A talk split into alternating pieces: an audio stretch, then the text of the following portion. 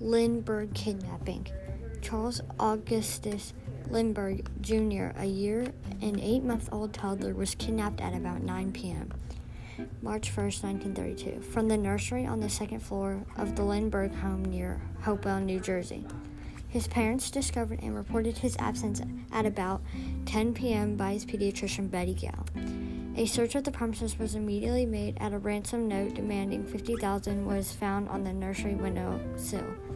He was the son of the famous aviator Anne Morrow Lindbergh.